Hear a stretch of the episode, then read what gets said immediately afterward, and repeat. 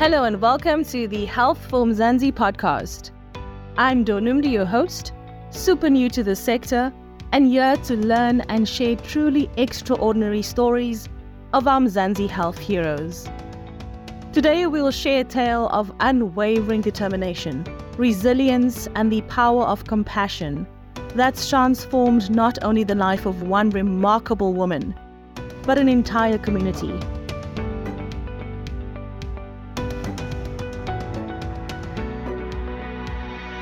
In the heart of a small farming town in Prince Alfred Hamlet in the Western Cape is where Sister Melissa Willemse grew up. Surrounded by her cousins, where financial challenges were no stranger. But her grandparents, her pillars of strength, taught her the value of hard work, determination, and the importance of caring for others. Melissa's determination to break free from the cycle of poverty was undeniable. She aspired to achieve a respectable job that could change the lives of her family and her community. I grew up in Hamlet on a farm with my grandma and my grandpa. I can remember all of our parents, my cousins. We were like eight to nine, almost cousins, grew up together in one house. My mom worked in Cape Town somewhere at the time my grandma and grandfather were there. He was the only like provider because my mom and her sisters, it was also working in Cape Town. They didn't earn that much. So you can think like eight to nine cousins only on a grandpa's allowance. Most of the days I was waking up in the morning, then there's no tea or something to eat. Then my grandma will make a plan during the day for us to have something to eat to provide for us growing up with my grandparents was actually a struggle for me, I would say, because I took part in sports. I was a sports person, netball, cross country at that time. Today, we're actually making fun, me and my cousins, about that. Every Saturday, it doesn't matter where we had to go. If it's Port Elizabeth, or if we go and have sports in Bellville, or in Ceres, mm. or if I go to Johannesburg, I remember we went on a tour for a week to Oudtshoorn, Port Elizabeth, Knysna for a mm-hmm. week. Then my grandma just gave me a free rent. Every Saturday when we went out for our athletics or playing netball, my grandma only counted until a two rand. Two rand only. So we like cousins are making fun about that actually. But that is how we grew up today. But I didn't let that put me back. I was just thinking one day I want to have a nice job my mom worked at the house. She was working for other women, cleaning their homes. So I was thinking, I'm not gonna live like that. I want to be the change if it's in my family. Mm. I'm the only child of my mom, but I was never spoiled. I remember she let me come and visit by her house in Bellville only once a year. And it was the week before Christmas. Then she would buy me a nice dress for Christmas, something to wear on New Year, something new and then my school stuff, if it's a school panty, uh, shorts or tackies or shoes, then she will buy that stuff for me for the next year. Only the stuff what I needed at the time.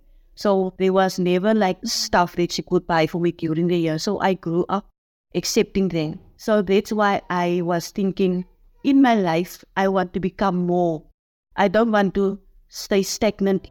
We grow up on the farm the year after my matric we wait to live in town.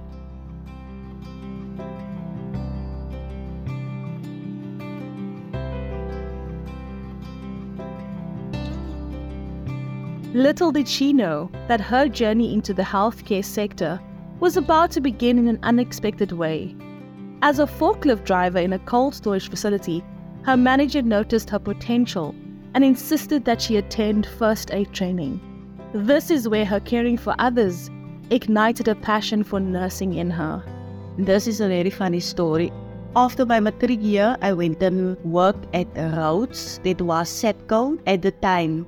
So I was a forklift driver there for five years. I worked with men, with guys only, in the cold stores. And then they came out the act at the time. For every 50 people on the premises, they're supposed to have a first aid officer. All the injuries, stamps, contusions, whatever, for that person, they had to point up that person there for that person to help the patients or the your co-workers. So my supervisor, maybe he saw something in me. He just sent me to do the level one first aid course. Me, on the other hand, wanted to go into the police. I applied to the police. I wait for induction. I wanted to go to the army, but that never worked out because I never even got a reply. So my manager sent me just write my name for this first aid course level one. That was now the CPR, only the basic life support. And I was a little bit angry because I was thinking, you didn't ask me. I don't even know what this is. and he just said, Melissa, just go. Just go and just go and see what is going on there. I can still see him showing me with a hand. Just go. So I went and then we did the CPR and then we did wounds. And then I was thinking, but I like this. I like turning the bandage around someone's arm or finger. I love this. So I went and did that at work. So if anyone got a small injury or something, then I would treat them. The sister there on the premises, she usually gave us a first aid box with some stuff in. She taught us what is what and what to do. And then if anyone get injured, then I will treat them. And if it's more severe, then they will go to the sister. And at the end of the month, she would want our stats. So then it went on for a year, and then she said, But you are really good in this. And then she, the sister at SAPCO at the time, worked together with a staff nurse. I was not a nurse. The staff nurse went and studied to become a sister. So now the sister needs a staff nurse to work with her at the clinic on the factory premises. So then the sister said, But you have the potential. You must go and further your studies and further your career in nursing. And then the factory sent me to do my level 2 and my level 3 first aid course. Then they appoint me in the staff nurse position at the time. I think that was only God. Because I applied for this advertisement that went out for the staff nurse position, but then the sister took me because she saw something in me. But that was how I find that this is what I love. I love to be there for people. I love to be there to be able to help someone. And it's just nice if someone come to you, you know, because all of us are not nurses. If it was not for Mr. Fussy that we called him at the time, I don't think I would have sat here today and be the proud nurse as I am today. And then Sister Brenda Apollos, she was the one that always encouraged me. You can't stay here at SEPCO. you must go further because there is more into you than this. And as I was working there with her for another five years, I saw that this is where I want to be. I want to be a nurse. Now I want to go out and go and work in the hospitals. And I resigned there in 2008. In 2009, I applied for the assistant nurse course. And then 2010, I start my course and I finish the course 2010 November, end of the year. 2011 in March, I received my certificate as an assistant nurse. So I applied the same day when my, I got my certificates, I registered, certified it, and then I applied to Worcester Hospital. I didn't even know that the forms must go to a certain person. I just sent Worcester Hospital, but God put my application into the right hands. And I started working the 1st of June in Worcester Hospital for three years as assistant nurse. And there I applied again to become a staff nurse, another level higher. And I worked, they paid my full salary. I studied through the hospital. They paid my full study. And then government decided this preaching course to become a registered nurse, a sister as we know. The course is going to phase out. So now I was sitting there. My dream was to become a sister one day. And then I resigned from Worcester Hospital in 2017. So you spent a quite a bit of time obviously going through what I think is actually perfectly aligned to your yes. career. Things just kind of fell into yes, place for you. you. say that. And that's amazing because sometimes you think that you're going to go in a certain direction, but then God just has yes. a different plan. Yes. And it definitely speaks to that. I mean, you're sitting here beautiful, shining with all your this radiance just sharing your journey with me. What do you think was the most fulfilling part of that specific time? And also in the work that you do day to day, how do you stay motivated? I'm sure it's not easy. I can tell you it is definitely not easy. working in a hospital, doctor will give orders and you do that orders and it's that. But in the clinic setup is we work as sisters independently. So you have to make your own decisions, you make your own choices. You see the patient, you treat the patient, and you must give a follow-up date if the treatment don't work or if you see that it's needed in the case where it's needed. So it is difficult at times because it's a greater risk also because we don't have doctors mm. that are working with us every day. So we had to refer if needed. We have a doctor like two days a week and we work five days a week. So we have Tuesdays and Fridays a doctor. The other days, it's you, the sister alone in a room that have to make all the decisions. What is motivating is that when that patient come back to you and tell you, wow, sister, my whole leg were burned. Mm. And it's like now a hole that is big over uh, like five to 10 centimeters almost. Sister, I really do appreciate what you've done. Mm-hmm. Many patients will come back and tell you, wow, sister, I'm watching you in the hallway. You have that smile. sister, you must always have that smile. You know, if people don't come back to you and tell you things like that, you will go and sit and you will stress, you will be depressed because that helps you actually now you coming to work every day and you know that you give your best, but now you know that people do notice.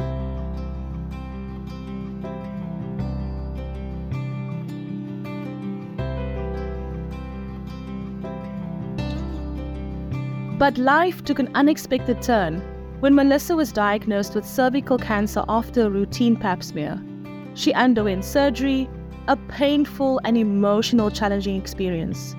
Yet her resilience prevailed, and she emerged more determined than ever to raise awareness about early detection and prevention.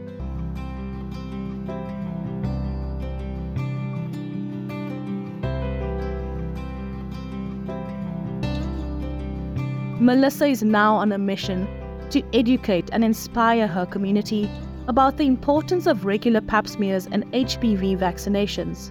Her advocacy for wellness, hygiene, and regular checkups emphasizes the critical role that nurses play in healthcare.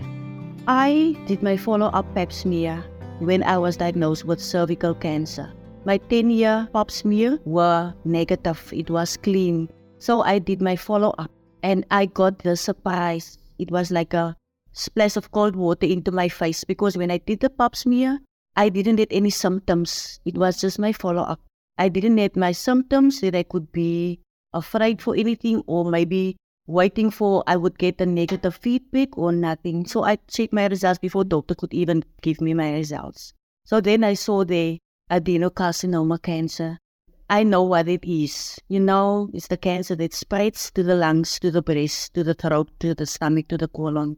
Now you sit here, you have to come to work every day. You are having this cancer.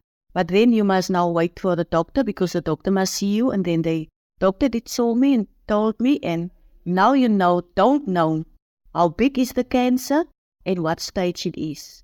So you have to come back to work every day and you have to have that smile you have to have your patience with it. But I can remember I just wanted to cry all the time, that time. But I had to be here for my patients.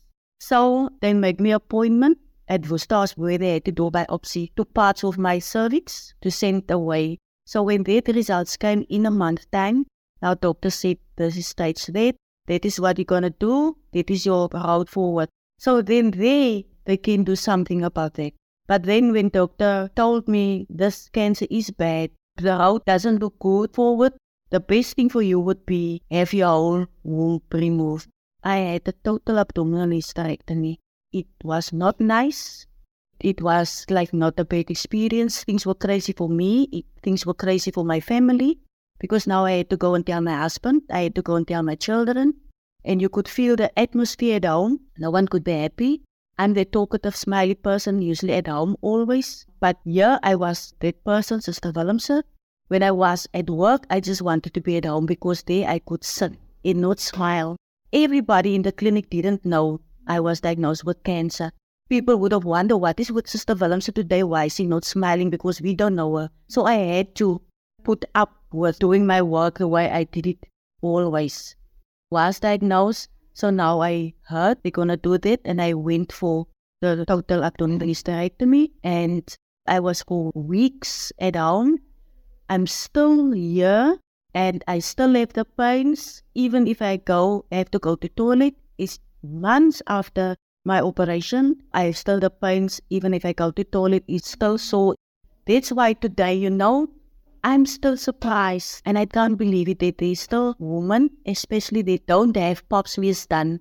I would believe from 30 years up, all the women would have their pap smears done already, but I still got patients coming to the clinic and they from 50 to 45 years of age and they never have a pap smear done ever. So that's why I'm so passionate to put this out there, to have this campaign and to have this talks for women to do their pap smears because we can identify HPV and cervical cancer at the early stage, even breast cancer, because when we do the pap smear, we also do the breast examination.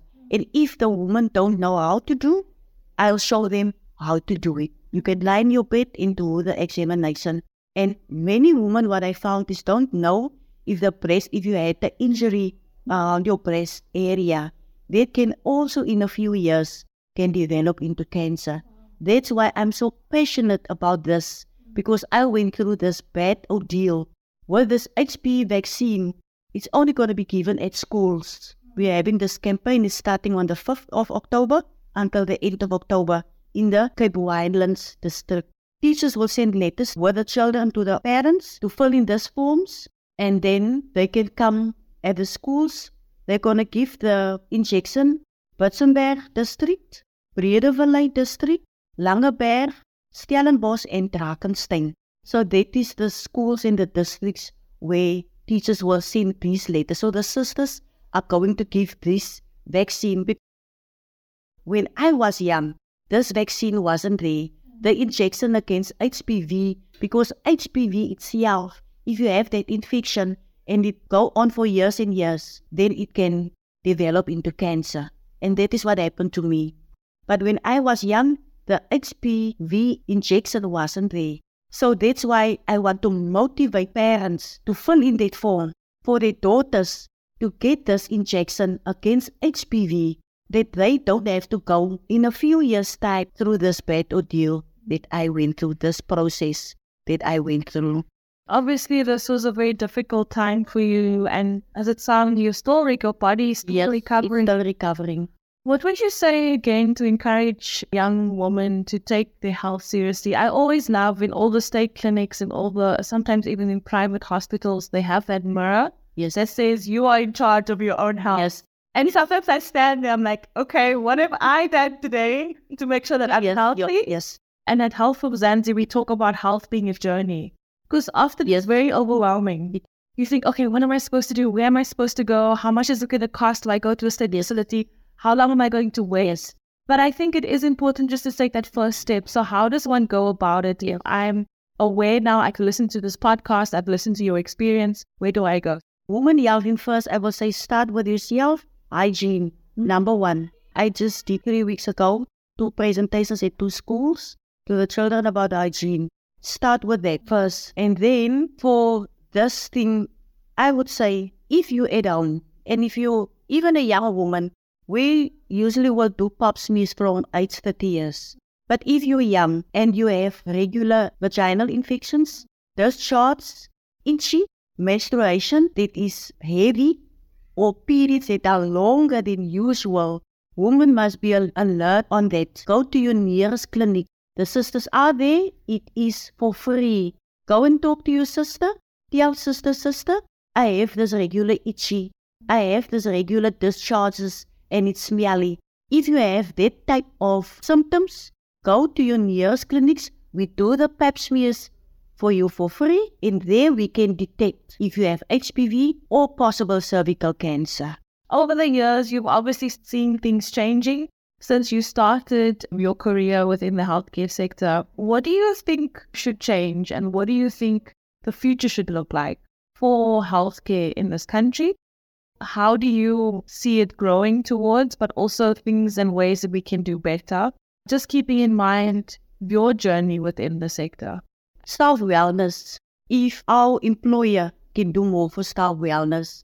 First, if you have a happy sister, a happy nurse, if you have a happy employee, they're gonna do even more than they were supposed to do.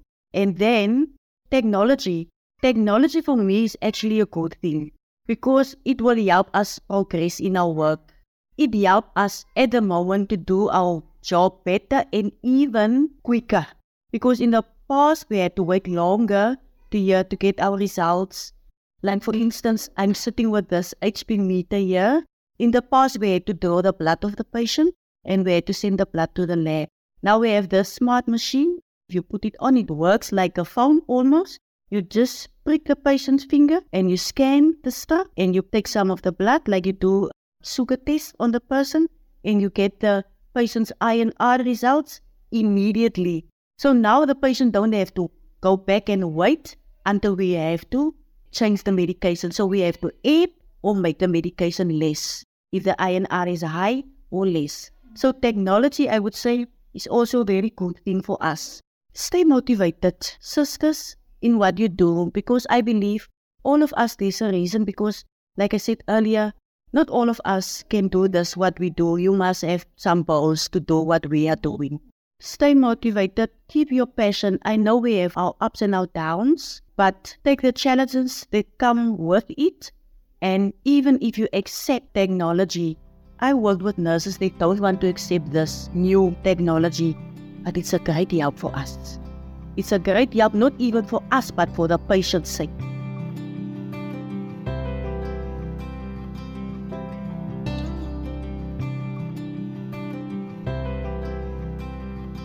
Today, Sister Melissa serves as a mobile nurse at the Tulbagh Clinic in the Witzenberg municipality in the Western Cape, bringing vital healthcare services to remote communities. Her daily work includes caring for the chronically ill, administering immunizations, and conducting regular checkups for patients of all ages. I'm the mobile sister and I enjoy and love it. Love my patients, my patients love me. So I'm going every day. At the moment, what we do on the mobile is we do the chronic and acute and then the immunization. Our babies from birth until six years of age. We're giving their immunization. So they get immunizations six weeks, 10 weeks, 14 weeks, 6 months, 9 months, a year, and 18 months. Injections that they must have before they go to school.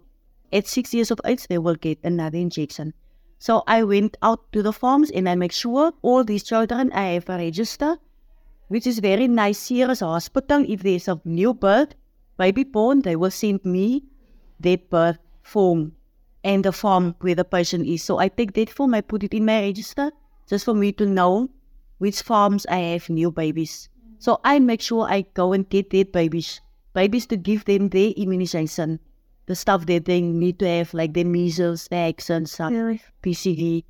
And then I have the family plannings, so that women they are working, they don't have to come to clinic, leave their job and come to the clinic for just the family planning.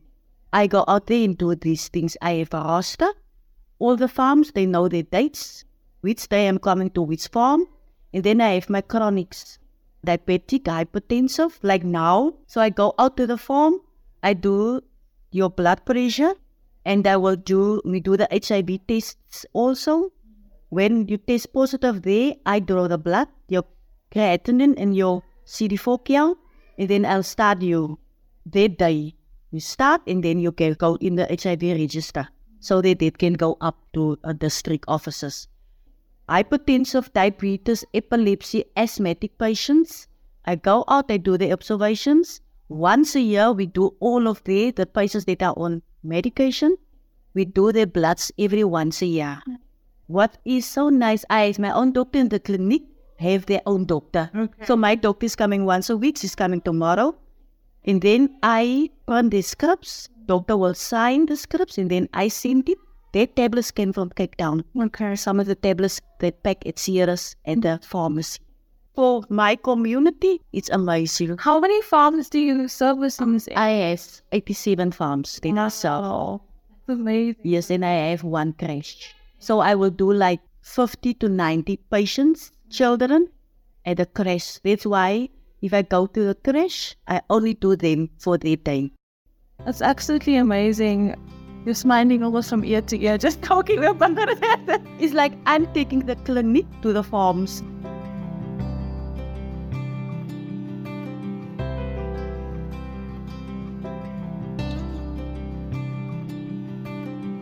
Her story is a testament to the power of determination, resilience, and the unwavering commitment to helping others. She embodies the spirit of compassion and the pursuit of a brighter future for all. Melissa's message to fellow nurses is simple but profound. Take care of yourself to better care for others. I think I'm going to repeat that one. Take care of yourself to better care for others. We must at least try and do once a month also our observations because we never do it. I never did for the year my sugar check or blood pressure, you know, HP. We never do things like this. To all my colleagues, it doesn't matter wherever you are because this is a thing of the nursing staff. In our profession, because we have a love for what we do and we just want to be there for the patients. But at the end of the day, we forget ourselves because we just push and push to help mm. the other patients. For my colleagues is take a step back in your everyday work life and look at yourself and try and observe yourself. Like I said, look in the mirror. What can I do for myself today? For health reasons. Keep your hand on yourself because we can't be sick to help our patients. And for the patients, I would say you must be like so happy to have us here to do this. The clinic look like this every day and they get the help for free. Just come to the clinics or wherever you can get the help. You will wait for a little bit of time, but I can assure at the end of the day, if you get your help, it will be the best help that you will get. Wow, what an inspiring woman in Mzansi's healthcare sector. We hope that Sister Melissa Willemse's incredible journey serves as a source of inspiration for you. Remember, resilience knows no bounds, and compassion is the heart of nursing. Until next time, stay strong, stay dedicated, and keep caring, just like Sister Melissa Willemse. And that's a wrap. I can't wait to share more incredible Mzansi health hero stories with you weekly. From me, Donumdu, our technical producer Megan van de and the rest of the hashtag Team Health for Mzansi, bye for now.